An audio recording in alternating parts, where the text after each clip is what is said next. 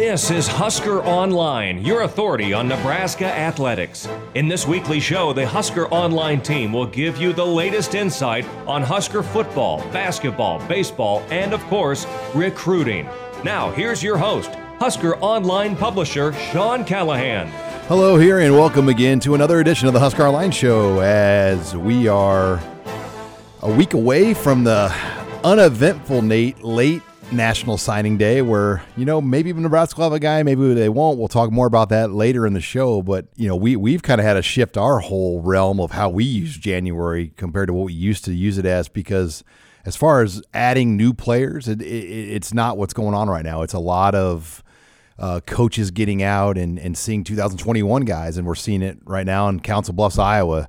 Um, you know, a guy like Thomas Fidone, Nate. I mean, he's had Jim Harbaugh. Georgia was there. Uh, Drinkwitz, the new Missouri head coach. LSU is going to be there this week. Nebraska, Kansas State, uh, you name it. Um, you know, this kid in Council Bluffs has had all these coaches come in to see him, and and that's really what January now for recruiting has become. Get your head coach out and trot him around in front of these kids so they know how important you are to them. Yeah, it's the the whole head coach dog and pony show, you know, is, is in full effect, and and it has to be. I mean, you, would be it'd be dumb not to take advantage of that because once spring evaluation period comes around, you can't have a head coach out on the road. So, uh, I mean, it, it, makes sense, and this is just just kind of the the way recruiting is going right now. I mean, everything has has evolved into this, and a lot of it has to do with the early signing period and and how much the process has been sped up and accelerated where everyone's class is 99% done and so you can turn the page to that next year's class and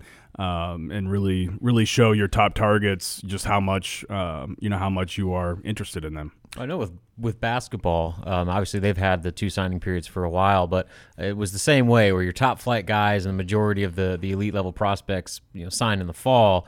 But then in the spring, you see these guys come out of nowhere with these huge ratings bombs and get all this. The kid at Papio South. Yeah, they get all this attention. And I was wondering, Nate, if you or either of you guys, if you've seen a trend with football where guys that maybe didn't have much recruiting profile suddenly see their stocks skyrocket as teams, like you just said, are trying to fill out their classes, uh, suddenly view these kids in a different uh, light uh, given the demand they need for their class. Well, yeah, it's one of two things that happen, um, you know, with uh, unless you're like that five star guy that, that's established already that can afford to take recruiting all the way through to uh, to the, the February signing day.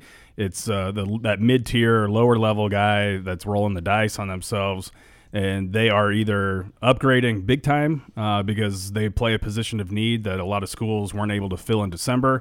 You know, you could be a, a you know low you know, two or, or three star offensive tackle, and if a bunch of schools missed out on, on that offensive tackle position, all of a sudden you're getting like big time Power Five offers, um, even though maybe you maybe that might be a little bit of a stretch. Right. But um, but I've also seen where there's some guys that gambled on themselves and it's kind of fallen off. Um, you know, Brennan Scott is a linebacker out of uh, out of Dallas that, and actually Nebraska kicked the tires on him a little bit. He's a four star guy.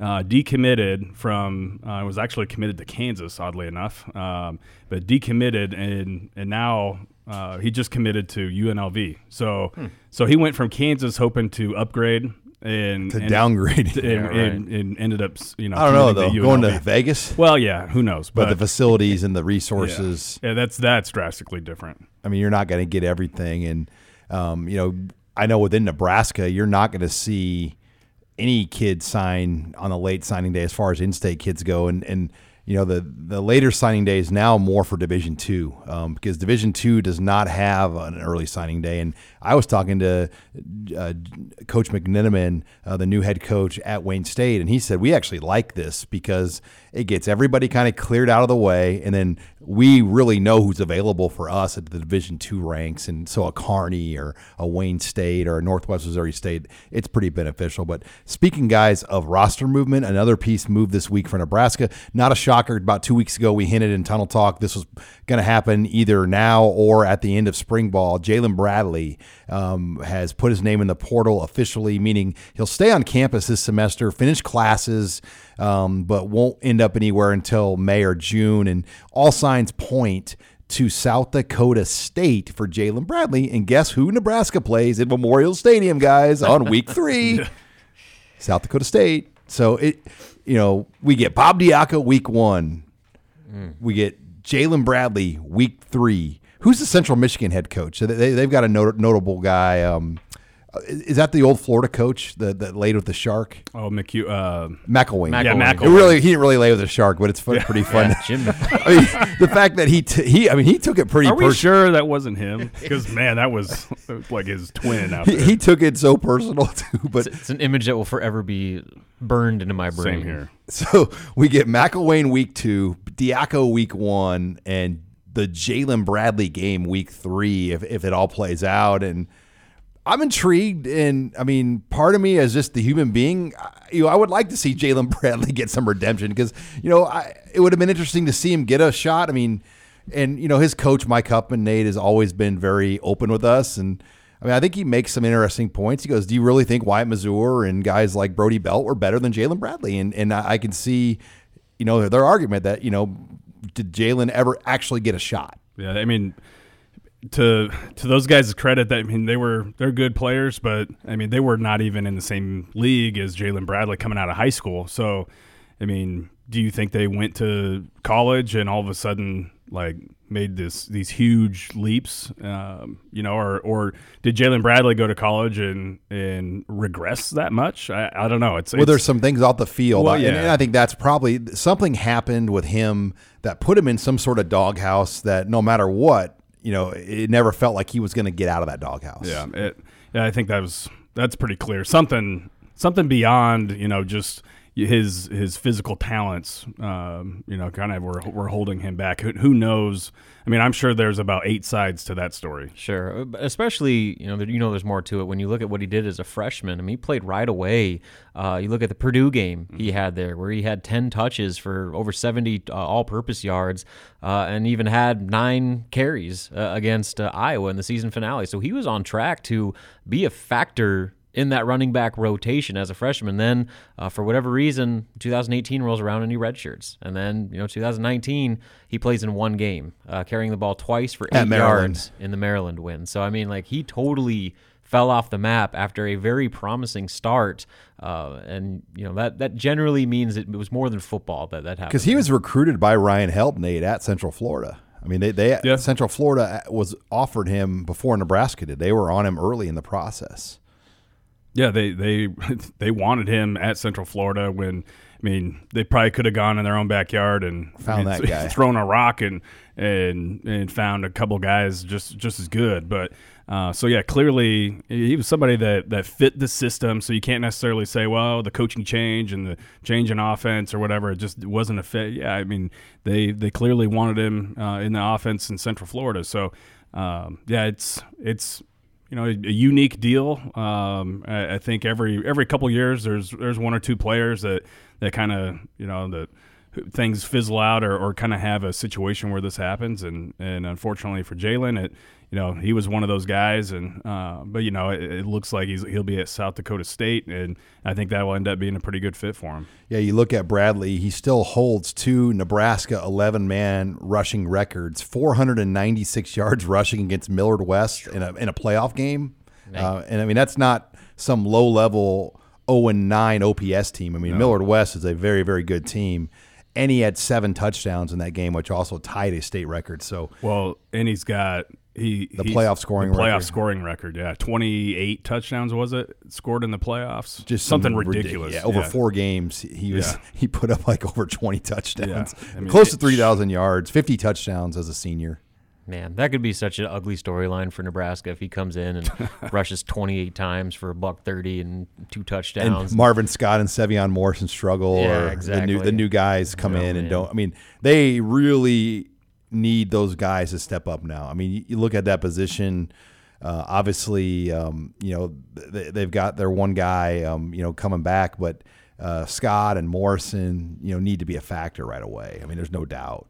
And, and we, we don't know about you know Rahmir Johnson coming off injury. I mean, there's there's other questions um, at that position, guys. Ronald Thompkins coming off surgery, uh, probably won't be full go for the spring. So that will be, I mean, the spring game will be probably a big Brody Belt day. I mean, you're, you're not going to get a lot probably. of um, other guys available for that game. Because Rahmir will Rahmir be back from his did, did he have surgery Rahmir after after the game against Maryland? Yeah, maybe he did. That that was it. Then he then they shut him down. That's right. That's right. That was his last game. So, uh, yeah, I mean, the, the spring game is going to be what it is, but you know, I think that that competition, just like you know some others, especially quarterback, is going to be one that goes well beyond the spring because uh, there's a lot of guys that have a lot to prove in that room before we get any idea of what that group's going to look like. Yeah, it'll be uh, probably a lot of Brody Belt, a lot of Winemaster there. Uh, but it, yeah, you look at the entire room there, and, and beyond D- Dedrick Mills, I mean, it's it's uh, you know not very many proven commodities there. All right, when we come back, uh, Nebraska basketball took another tough loss here on Tuesday night against Michigan. We'll get Robin Washut's thoughts on that and more next. You're listening here to the Husker Online Show.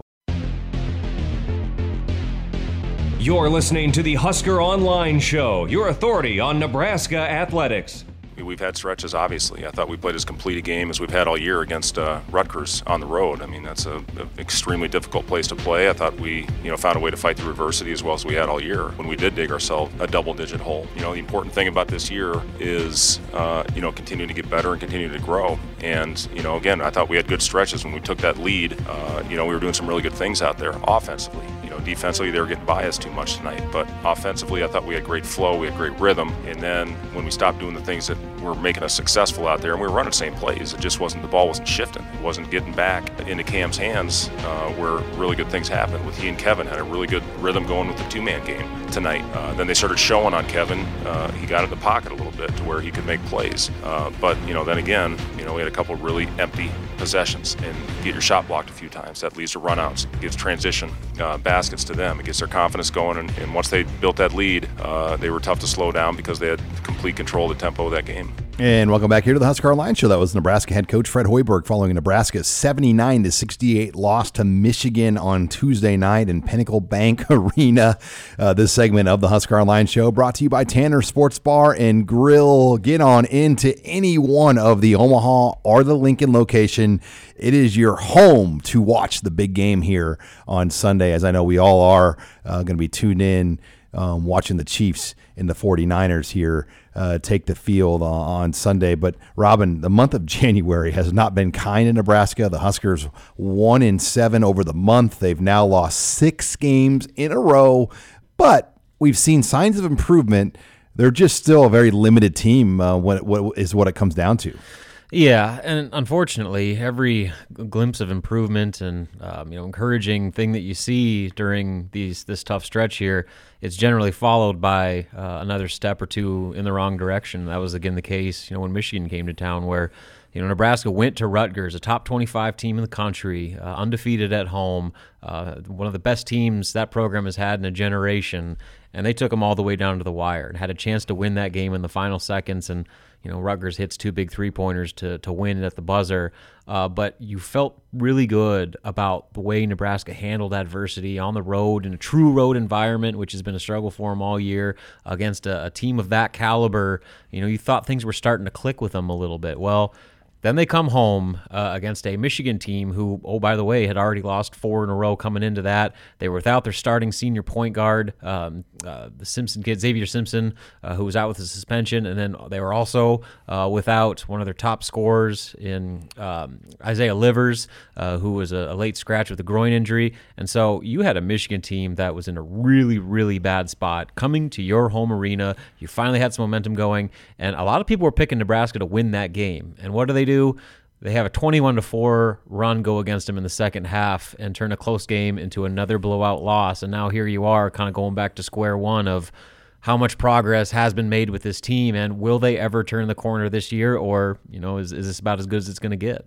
Yeah the, the, lack of size robin I, I, think continues to be an issue for nebraska. I mean michigan as you mentioned was limited but that size was just too much. I mean, Jon Teske was still there, big 7'1", 265 center. So that that yeah, that's an issue for him, and it has been all year. But um, it's not just in the rebounding. You know, it was crazy. You know, go that Rutgers game. They actually held their own on the boards and um, actually did a pretty good job uh, inside. You know, limiting points in the paint uh, and all the things that they had to do to compete uh, in that type of matchup. They did And then Michigan comes to town and they completely dominated the paint. Uh, you know, it wasn't necessarily just in terms of points and rebounds, which Michigan almost doubled up Nebraska in rebounds, uh, but the block shots, six block shots, and all the, the shots at the rim that were altered that led to Nebraska going 13 of 26 on layups. I mean, when you make when you miss half of your layups in a game, you're not beating anybody, let alone a team like Michigan that oh, you know for the first eight games of the season was one of the best teams in all college basketball. So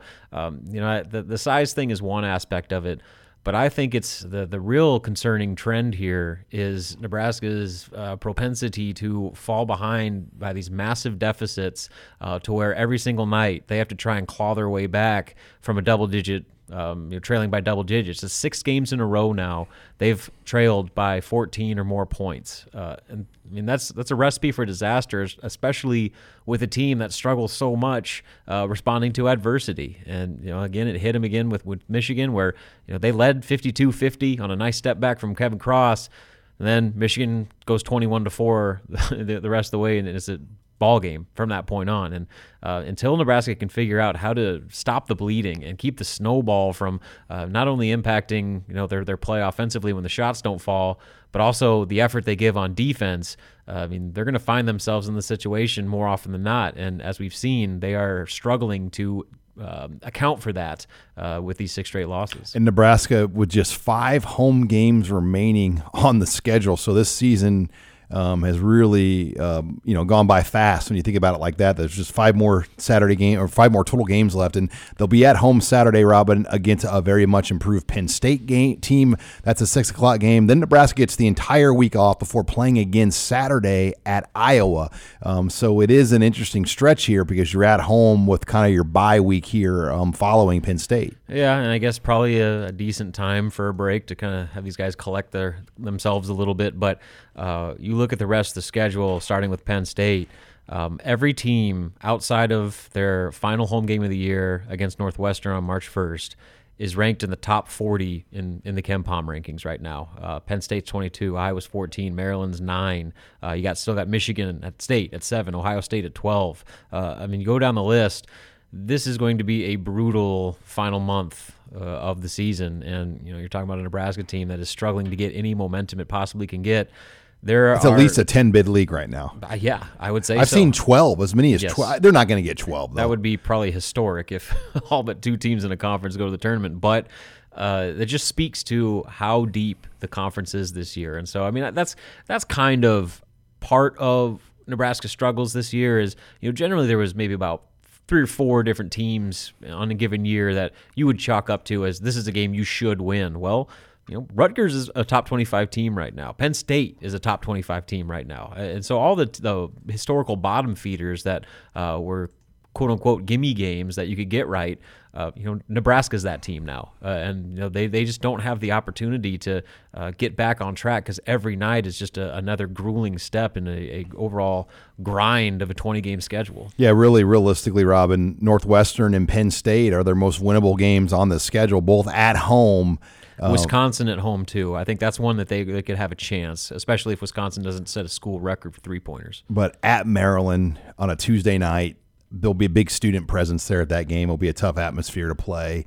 Uh, they've kind of been lucky when they've gone to Maryland before when students it's have usually been the holiday the break, holiday yep. break game, and they haven't really had a face like the full gauntlet. But it will not be easy for Nebraska. And then they close their final two games in the conference on the road Thursday, Sunday at Michigan, at at Minnesota, and then if they're in the um, the the first round games of the Big Ten, would that be Tuesday or Wednesday? Wednesday. So they, had, they they would almost have to go right from Minneapolis almost to Chicago for Big Ten tournament. They'd probably leave on Tuesday still, but there really wouldn't be much. Yeah, um, I think I think the earliest they could go is, is Tuesday, and then you get one day of uh, warm ups or the, the shoot around the night before, and then that game would be the following night on Wednesday. So yeah, it, it, the season is coming uh, to an end here before our eyes as Nebraska finishes their eight game stretch in January with a one in seven record. All right, when we come back, uh, Husker Online intern Allie Snow will join us in studio and we'll take your questions next here. You're listening to the Husker Online Show.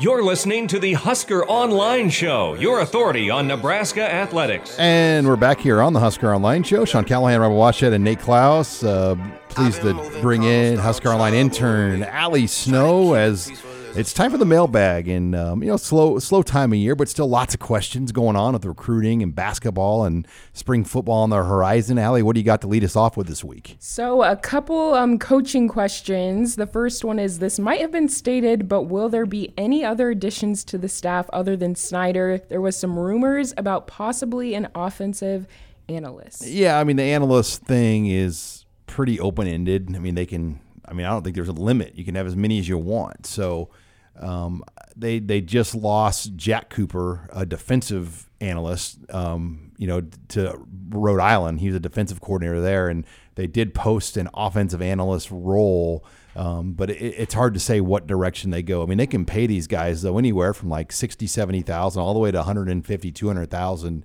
Um, you know, Nate, it's almost like um, an additional coaching staff now when you have these analyst guys that are paid like what assistant coaches were paid about 10 years ago. Yeah, 10 or 15 years ago. I mean, these uh, these analysts were making almost regular coaches' salaries. And I'm sure I'm sure the uh, you know the coaches that were on those national championship uh, Nebraska teams look at what these analysts are making now and like, hey, we, we didn't even make that much money. But um, yeah, it's it's changed so much, but yeah, they definitely need a defensive one uh, to re- to replace Cooper. Um, and yeah, there's been talk about an offensive one, but who I mean, who knows what what direction they go. Um, They're really not well publicized either. It's not like Nebraska sends out a release, even when they hired like the guy from A and M. What was that guy's name that was on Riley's staff? He's a former head coach. Uh, remember the the older analyst they had um, that Riley brought in after Bob Elliott had passed. I mean, they didn't even make a really big deal about Gary. Um, now I'm blanking on what his Yeah, name I'm totally was. blanking on that. yeah, He was the older guy that when he'd run out of the press box at, at halftime, you'd see him like about a mile behind Bob Diaco. Huh. Yeah, I don't remember. I don't know either, but. but I'm yeah, gonna look it up just because I'm actually. Well, okay, regardless of what they do, I think you're foolish not to take advantage of that type of role because, uh, I mean, you look, you're you're a program that is trying to compete with the the best of the best, and you have the resources to do it. And this is an avenue to where you can bolster your coaching staff and get uh, an immense amount of experience from all different, um, you know, walks of the game, uh, and you can just have that at, as your disposal beyond uh, the limited full-time coaching positions. And so I think that's got to be it's a, it's a theme that's already uh, going across college football. And like I said, I think Nebraska would be um, you know, ill-advised not to take advantage of that, especially if they have the resources to do it. If Martinez is limited in the spring, does that open the door for Luke McCaffrey or Smothers to potentially take the starting job from Martinez? Oh, and don't forget about uh, Noah Vedral. I mean, I think everyone wants to just dismiss Noah Vedral um, because he doesn't have maybe the recruiting resume um, of some of these guys. Um, but any one of those guys, yeah, I mean, it, it will be interesting. I think one thing is certain, and I think we'd all agree, um, it, it, we're not going to know who the quarterback is coming out of the spring. I mean, I, I think um, it's going to go all the way up until the game week, and and, that, and that's probably um, how Nebraska wants to play things. They're, they're not going to you know come out of the spring and say, and Adrian Martinez will be our starter for the third year in a row. I think they have to keep this thing open as long as they can because you got to expect even a Smothers is going to make a very, very, very big jump. Well, as it should be. I mean, th- there's no reason to just say this is our starter because he's the starter of the past two years. I mean, um, you know, there's a lot of uh, not only just from the fans, people that want to see an open competition at that position, but I think internally, you know, within your locker room, if you just assign a guy a starting role and not have him have to earn it in practice, you know that. Players notice that. And it's going to probably extend to well i'm a wide receiver and i see that they just give starting spots to guys without you know having to you know I go out there and, and win it every day in practice. And so i think that just even if like you know in the back of your mind who your guy is you have to let the competition play out throughout spring uh, throughout summer conditioning and throughout fall camp uh, just to send that message that you know no matter who you are no matter what your profile is on this team you've got to go out and earn it every day. And if you don't there's someone behind you that's going to take your job. Yeah, I couldn't agree more. I think the, the quickest way to kind of start turning guys in the locker room is is to not have spots be open for for competition. Um, I mean, I mean, if you're a backup, do you really want to go and and kill yourself every day at practice, um, grinding? If you know that there's no way that you are ever going to have a chance at, at getting that spot, I, I don't think so. And so I think quarterback's going to be open. I think a lot of positional positions will be open, uh, which is you know, and they'll probably try to downplay a lot of that. But uh, I think there's going to be a lot of competition across the board this spring. And that former head coach, by the way, the analyst Gary Darn- Darnell, and he, and he had been a head coach at A and M, Florida, and Western Michigan. I, I, I wanted to say Gary Barnett, but I knew that wasn't it. Gary Darnell. Gary Darnell. He was a longtime MAC head coach and interim head coach at both Florida and Texas A and M. Nice. Next question Who starts at outside linebacker? Any serviceable pass rushers next year? I think today, I mean, JoJo Domann, you know, is where you start on one side, and then Garrett Nelson would be the other. But I, I think there's another a number of guys coming in this recruiting class that are going to push. Um, you know, there, there are some other guys currently on the roster as well that could make a big jump this spring. But I think coming into the spring, that's where I would start. Yeah, I, th- I think you have to kind of look at um, the ju- junior college ranks first. You know, these guys that uh, that have experience under their belts, uh, like a Niko Cooper. Uh, I think that's somebody that's going to have an opportunity to come in and play an, an awful lot. And I mean, shoot, that's why they went to junior college to get this guy um, is, is because they feel like he can come in and, and play early. Um, you know, and, and I think you know Jimari Butler's got a chance to to do some things, but I don't know if he'll be ready quite uh, you know right away. But uh, definitely Niko Cooper is, is somebody that I would keep a close eye on. Yeah, definitely seems to be a position where uh, the window is going to be wide open for one of those new guys, whether it be junior college or even you know a true freshman to work his way up the ladder. Yeah, there's uh, one guy we forgot to mention too, Caleb Tanner. Um, you know, wh- what's he going to be? I mean, this is kind of a make or break Well, junior it's It's a, Finally big, it's a big spring. yeah. Yeah. for him to, to kind of get it going. Otherwise, uh, Niko Cooper or I mean, Jameen Grand too. I, I haven't heard his name once, so I, I don't know what to expect out of him. Blaise Gunnerson's here too, Well, yeah, and Jimari Butler. Uh, Gunnerson's coming off of the the hip surgery, so I don't know if we'll necessarily hear a lot about him this spring. Uh, but he, he he certainly could be somebody in the fall. All right, we got time for two more, Allie. What's the word on facility upgrades besides the new football complex on Nebraska's campus? Well, Bill Moos kind of hinted at some things in the horizon. I thought one of the more interesting ones he talked about on his radio show is the swimming complex. Nebraska's current swimming complex was built in the 70s. It's not a full size Olympic pool. The seating, the lighting, the air quality, it's just it's a very very dated facility. Um, all things considered, um, I think the plan that they're they're hinting at on that is they want to team up with campus recreation and make it a pool that the university shares with athletics. And I think that's how you go about building something so expensive. But you also got to make it big enough to host state swimming and other things like that. Um, so that that's on the horizon. Golf still has something that they're working on. Moos hinted on. It's very very close to being announced. I think there's going to be an innovation campus hitting facility built for golf. I know that was something Moos has already kind of spilled the beans on. And then football, as we know, uh, will break ground early spring um, you know, early or late spring, early um, summer, and then the new track. Um, they will compete on the current Ed Weir track one more season. They want to have the new track done for the start of the 2021 outdoor season. Yeah, Nebraska's apparently putting its money where its mouth is now. All that Big Ten money is going to use. Well, I've heard a lot of different things about golf. I think that's one to me. That I'm, I'm interested to see exactly what happens there because um, I've heard that they. I mean, it, there's going to be drastic changes there. So, uh, so we'll see. I, I but um, with the with the football facility, that they're going to be breaking ground on that this June, right? May, June, yeah. I mean, at end of the school year, and you know, then obviously, would it be about a a, eight, a full 18 to 24 months? Yeah, I think 18 months from whenever they break ground is and what the, gy- gymnastics will be in their new facility in the next 10 to 14 days. So, Oh, wow. um, it's ready. Uh, the Moos said the equipment hasn't arrived yet. That's why they can't go in there. Of course. Final question. All right, favorite Kobe memory. Um, probably the early one where him and Shaq kind of arrived, and I mean it was a real. People forget that Portland Trail Blazers team that they beat. I think for Shaq and Kobe to get their first title, that was a loaded team. I mean that team was better than the Lakers were, and Kobe and Shaq rose up and. Um, there was an alley oop. Was Kobe? Did he catch it from Shaq? No, he hooped it to Shaq. he ooped it to Shaq. that play was kind of like a turning point of an era in the NBA because I think Portland would have won the championship if not for that little momentum run that, that the Lakers had there. Yeah, I think that the one thing that stuck out to me that really I think emphasized Kobe Bryant as a competitor was when he chose to participate with Team USA in the Olympics.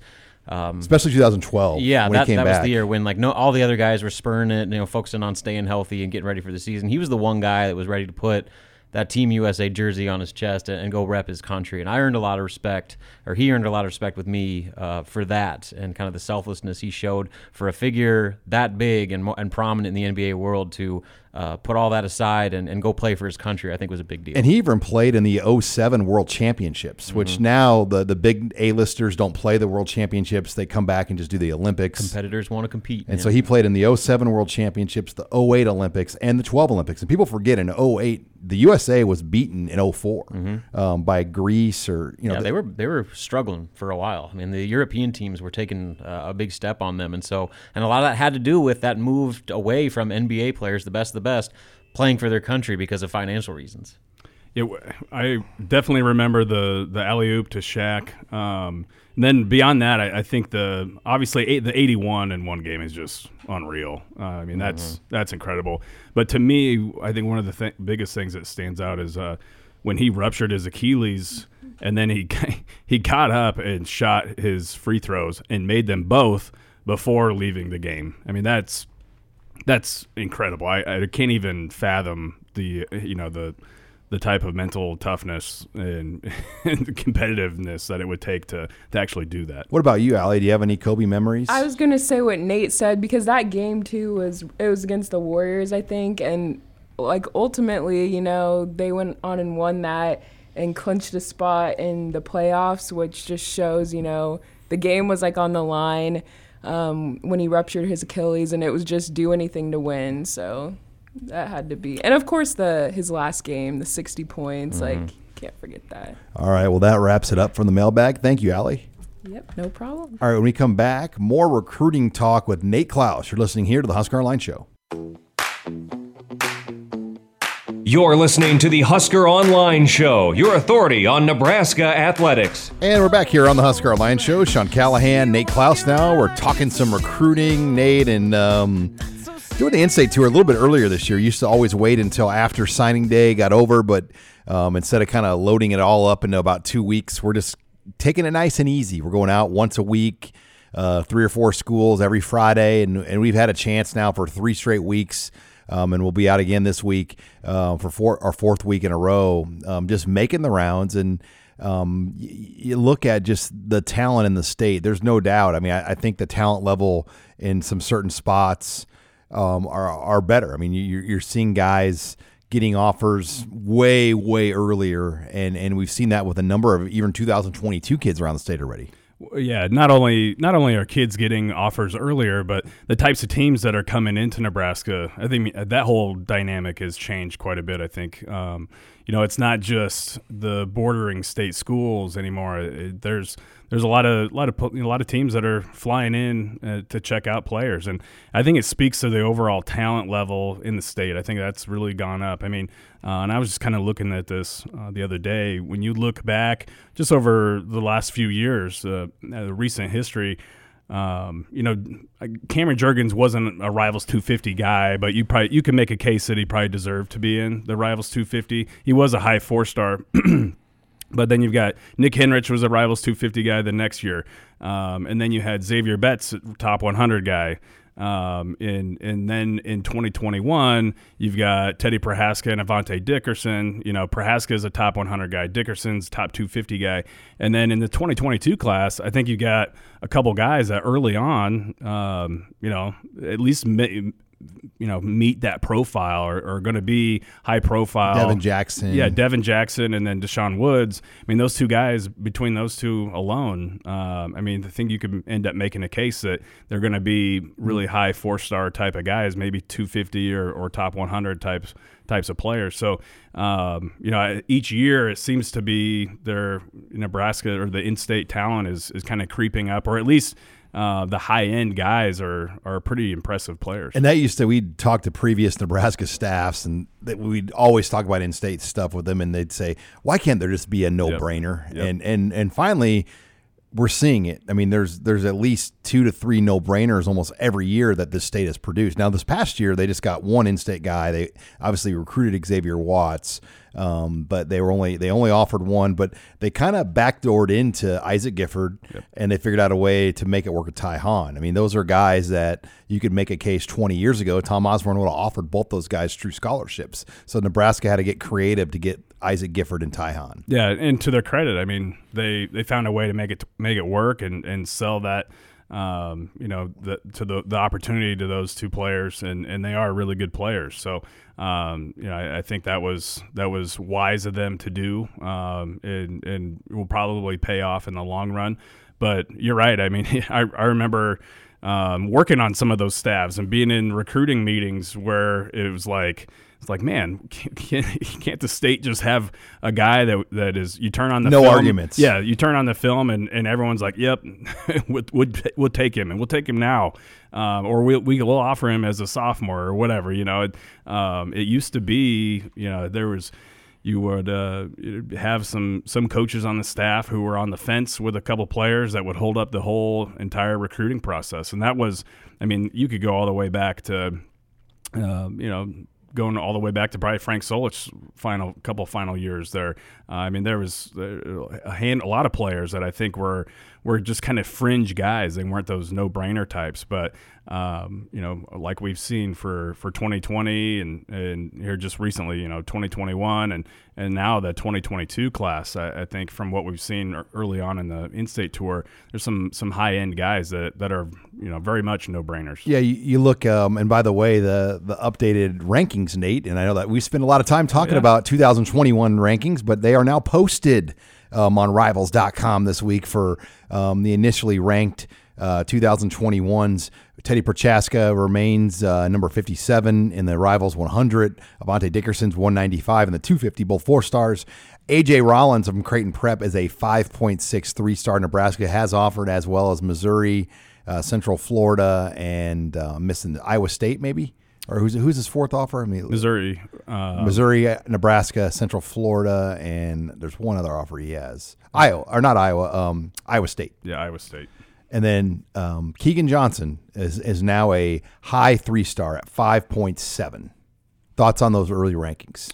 Uh, yeah, I mean, it sounds about right. I, I think that, um, you know, I, I think that, especially when you're looking at, um, you know, Prochazka and, and, and Dickerson, um, I mean, I think those guys match up really well uh, with, with their rankings. And then, um, you know, the, the jury's still out or the door is open. I think for for a lot of movement between Keegan Johnson and and AJ Rollins. I think uh, Rollins is. I mean, he's all potential in my opinion. I mean, uh, this is a guy that that you could see a ton of movement from uh, from a five six all the way up to who knows what. But um, and then Keegan Johnson, I, you know, I think that he's somebody that um, as as a five seven, I mean you're you're really really close. You're you're knocking on that door to be a four star guy. So um, and with the with the uh, with the way the development that he's shown from his sophomore to junior season, if he continues to develop at that rate from junior to senior season, um, you know, I, I, think there's a legitimate chance that he could become a four star down the road. And this is something that we were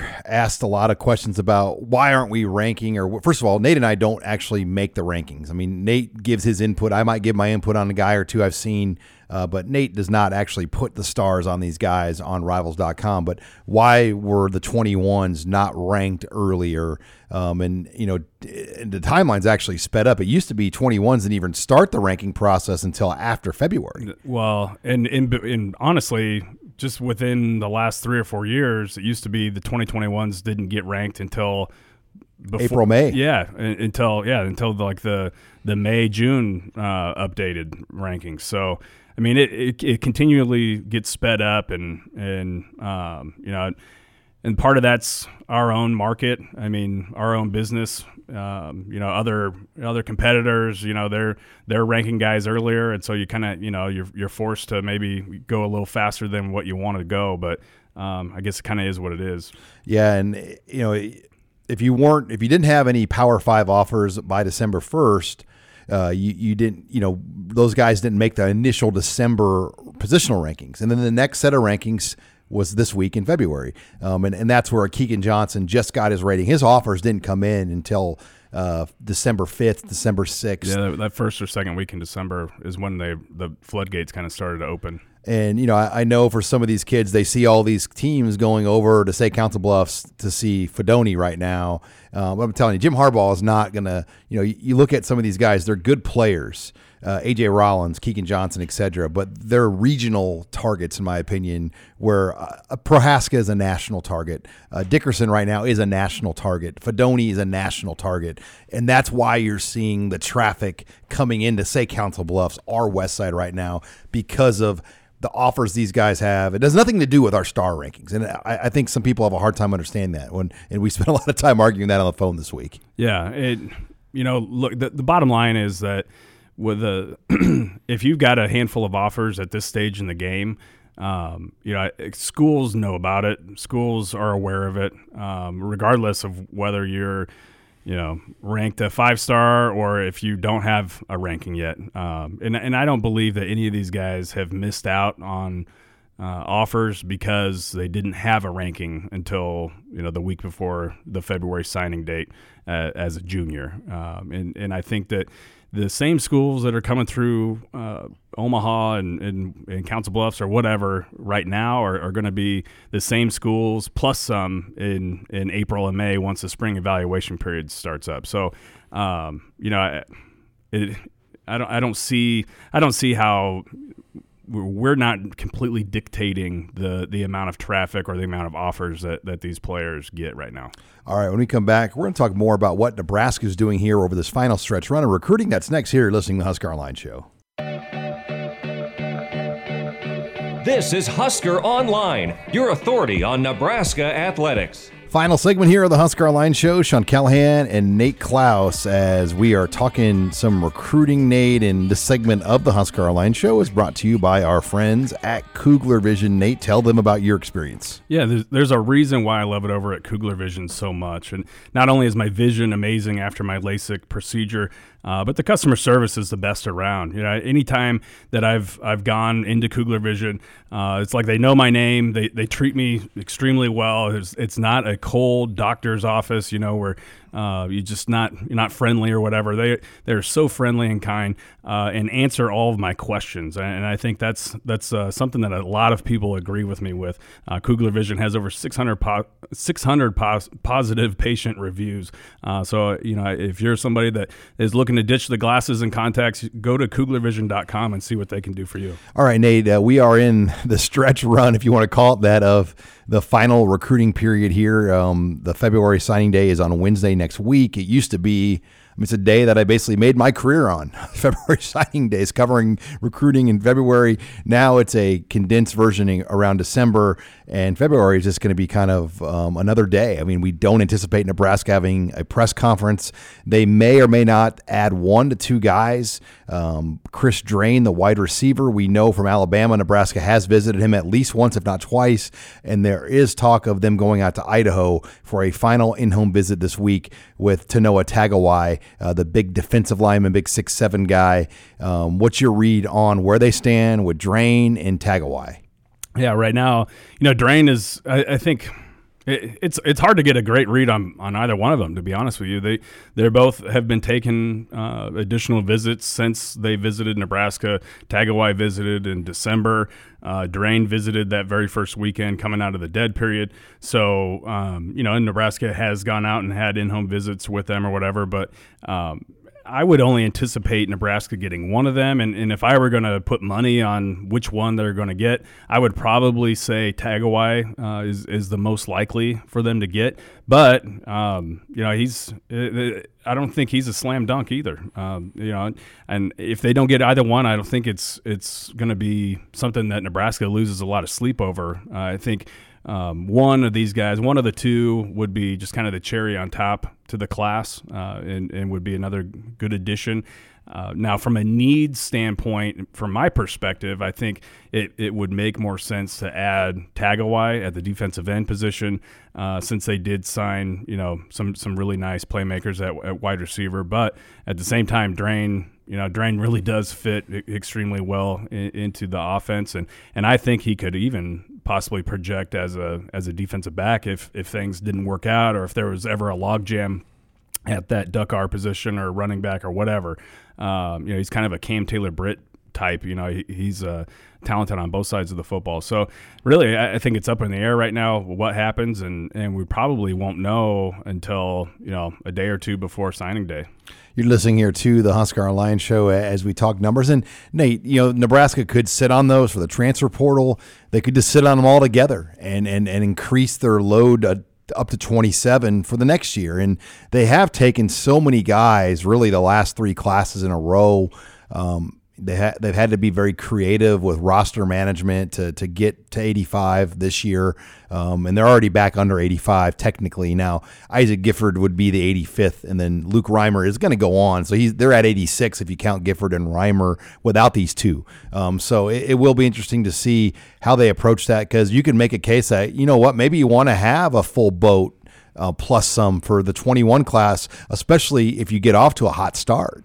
Yeah, and, and which I think is going to happen. I think we're going to see the 2021 class fill up a lot faster than than what we've seen uh, with the past couple classes from Scott Frost's uh, coaching staff. So, and the amount of talent within the region, um, I think there's a there's a big uptick there. So it might make more sense to to have an extra spot or two in the 21 class, and uh, you know be able to to I mean because I think there's a, a legitimate possibility that we could see Nebraska fill you know half their class with kids with within the 500 mile radius and i don't remember i mean it's been a long time since they've had a had a legit possibility of being able to do that so um, and I do think that if you get one or two of these big guys within the region, that could be a snowball effect uh, that that happens. So um, it's been a while since they've had four in-state offers out this early mm-hmm. for 21. Now, I mean that Niles Paul, Phil Bates year. I mean that was a really good year. They offered Ronnell Grigsby as well. I remember the very very first day that fizzled out, but. Uh, it's been a long time, Nate, since Nebraska's had four standing in-state offers out this early. This early, yeah. Um, I mean, yeah, there's been a couple guys that have gotten way early offers, but not this many for sure. So, um, yeah, it'll be interesting to see how they go about you know, deciding what to do with that or, or how to approach this whole deal. But um, you know, the bottom line is is that I think they have had a productive January, and uh, they've they've been able to to get out and see these last couple of guys, but also have been able to get a lot of work done on that 2021 class. You're listening here to the Husker Online Show as we talk recruiting here with Nate Clouse. What do you get the sense Nate Scott Frost has been doing like, as far as what obviously these in-home visits that he's he's been involved in. Uh, but how do you think Nebraska is utilizing Scott Frost right now uh, over over this January stretch? Well, so far, I mean, from from what we've seen, and uh, and they've remained, you know, kind of pretty low key on things. You know, a lot of schools will kind of publicize, you know, where they're at and where they're going and who they're seeing, you know, or not not specific. You know, they won't drop any names, but they'll say, you know, it, it, they'll make it pretty clear uh, on who they're seeing. But Nebraska does not do that. They don't they don't really publicize where they're going. But um, I, I do think, you know, from what we've been able to gather, is that uh, Nebraska's got a list of kind of their top tier guys early on for the 2021 class and even 2022 and and Scott Frost is getting in these schools and showing his face and and letting them know that hey you you you guys are a priority uh, to us. And uh, you know we're we're coming in uh, not just with uh, an assistant coach but in, in some cases multiple assistants and, and the head coach. And so um, that's kind of how they've approached this I, I, think and it makes some sense. I mean and they did some somewhat of the same thing last year with some of their top targets when you look at how they went about recruiting guys like Turner Corcoran and um, you know Blaise Gunnerson and Nash Hutmacher and, and, a lot of you know a lot of those guys uh, in that class they, they made sure to, to get in and um, you know see those guys every chance they could Logan Smothers I mean they were they were going by those guys' at schools every chance they could uh, before the signing day. And Nate, Nebraska had two different big junior day weekends. You mentioned a lot of 500 mile radius guys. What's one or two takeaways here that you took out of those as we close out the show here? Well, yeah, I, you know, I, I, think the the the most recent one, you know, one of the big takeaways was uh, was T.J. Bollers. His visit went extremely well. Um, you know, and I think going into that visit, they were behind Wisconsin, maybe uh, sitting in that number two spot. And uh, you know, and I think Nebraska positioned themselves well after that visit, and, and a lot of it had to do with how uh, you know Bollers was going to hit it off with Mike Dawson, the, the new outside linebackers coach, uh, and I say new in in quotations because he's technically not new to Nebraska, but he's new to TJ Bollers at, at that as far as being an outside linebackers coach, and they hit it off extremely well. Um, you know, and, and really the the grand scheme of things, um, you know, a lot of the feedback that we've gotten has been, uh, you know, the the strength conditioning presentation and and how they're going about kind of presenting the new facilities that are being built. Uh, that has made a big impression on a lot of these visitors, and and uh, and I think that's going to continue to be something that we hear a lot about, and that that may end up giving Nebraska an advantage uh, with with some of these guys. You know, because these facilities for the 21 guys, they'll essentially get them almost their entire time yep. here. Yeah, and yeah, you you heard a little bit of excitement when when it was first announced from the 2020 recruits, uh, but this is really the first time that that we've heard recruits really gush about it and say, "Man, it is going to be awesome. I'm excited to get back, and I can't wait." You know, um, it, it's it's made a big impression, and, and I know some people are kind of wishy washy, like, "Oh, if everyone's got nice facilities, they don't matter," and it, it does matter. Um, and it, even if it if it's just a, a little bit, that, that could be that you know that little bit of an edge could be enough to to uh, sway a recruit your way. Well, a lot is going on um, as we get ready for signing day, as potential uh, commits might happen here um, leading into Wednesday, and obviously Nebraska basketball on the road or at home here Saturday against Penn State. So make sure you are logged on to HuskerOnline.com as we will have the latest on everything.